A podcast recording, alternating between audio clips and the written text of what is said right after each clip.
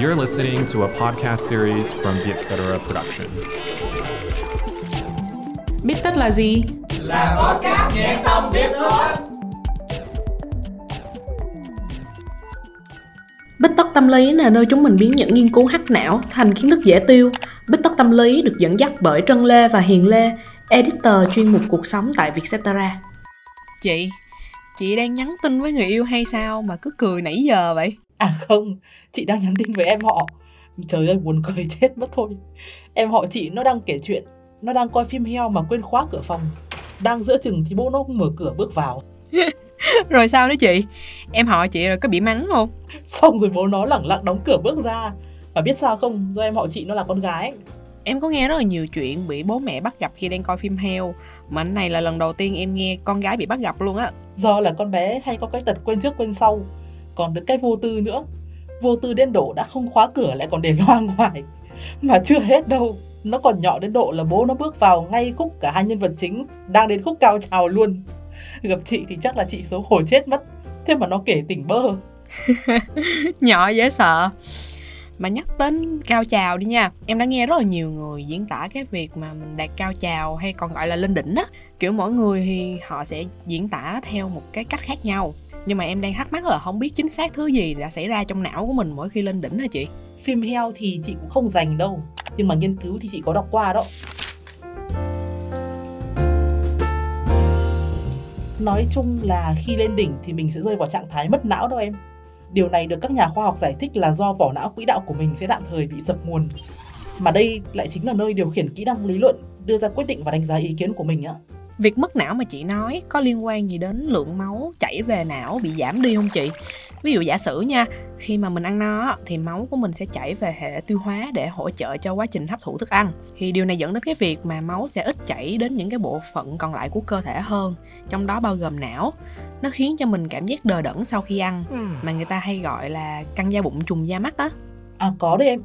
Tương tự như cái cơ chế mà em nói ạ, thì khi quan hệ tình dục máu sẽ dồn đến tay, chân và vùng hạ bộ để mà hỗ trợ ta lên đỉnh nhanh hơn. Vì vậy mà lượng máu lên não ít hơn, khiến cho hoạt động của não bị giảm xuống tối thiểu.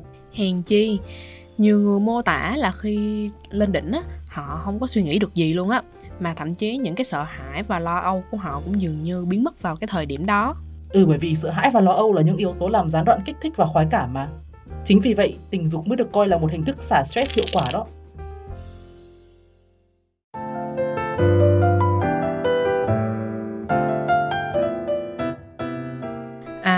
Một cái hormone nữa mà mỗi lần nhắc đến não thì em lại nhớ. Đó chính là dopamine. Thì như em biết á, dopamine là một cái hormone phần thưởng. Nó sẽ tiết ra khi mà mình đạt được một cái thành tựu nào đó. Ví dụ như là mình hoàn thành công việc đi. Thì tính ra trong tình dục thì thành tựu lớn nhất là việc lên đỉnh, đúng không chị? Ừ chính xác đó. Trong khoảnh khắc mình lên đỉnh á, thì não mình sẽ sản sinh một lượng dopamine lớn hơn bình thường rất là nhiều. Điều đó khiến mình cảm giác sung sướng nhanh chóng, lan tỏa khắp cơ thể luôn. Và vì dopamine khiến cơ thể dễ chịu như vậy nên nó mới thôi thúc ta lập lại hành động đó. Mà trong trường hợp này là tìm cách để lên đỉnh trở lại, thông qua việc quan hệ tình dục. Tuy nhiên thì dopamine nó lại rất dễ khiến mình bị nghiện.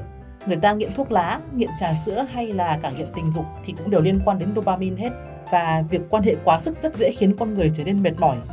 Thậm chí là người ta còn có một cái từ lóng là ngã ngựa hay là thượng mã phong để mà chỉ những ca đột quỵ khi đang quan hệ tình dục đó.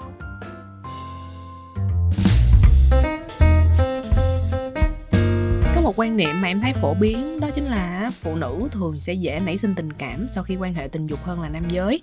Thì chị nghĩ việc này có liên quan đến hormone tiết ra ở hai giới khác nhau không? À có một hormone trong não tên là oxytocin mà người ta hay gọi một cách dễ hiểu là hormone tình yêu á. Đây là hormone được sản sinh ở tuyến yên và giải phóng ở vùng dưới đồi. Oxytocin đóng vai trò thúc đẩy tình cảm giúp chúng ta tăng cảm giác gần gũi với người khác. Và khác với dopamine, nó kích thích một trải nghiệm tình dục mãnh liệt, thì oxytocin chịu trách nhiệm làm dịu cơ thể.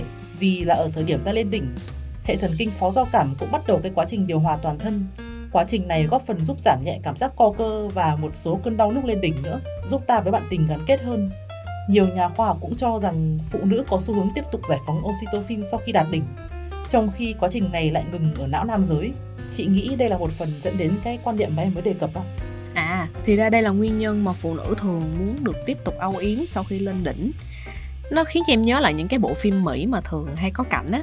Mấy anh trai sau khi quan hệ xong á thì lăn ra ngủ khò khò. Ừ. trong khi đối tác của mình á thì nằm buồn thiêu ở kế bên.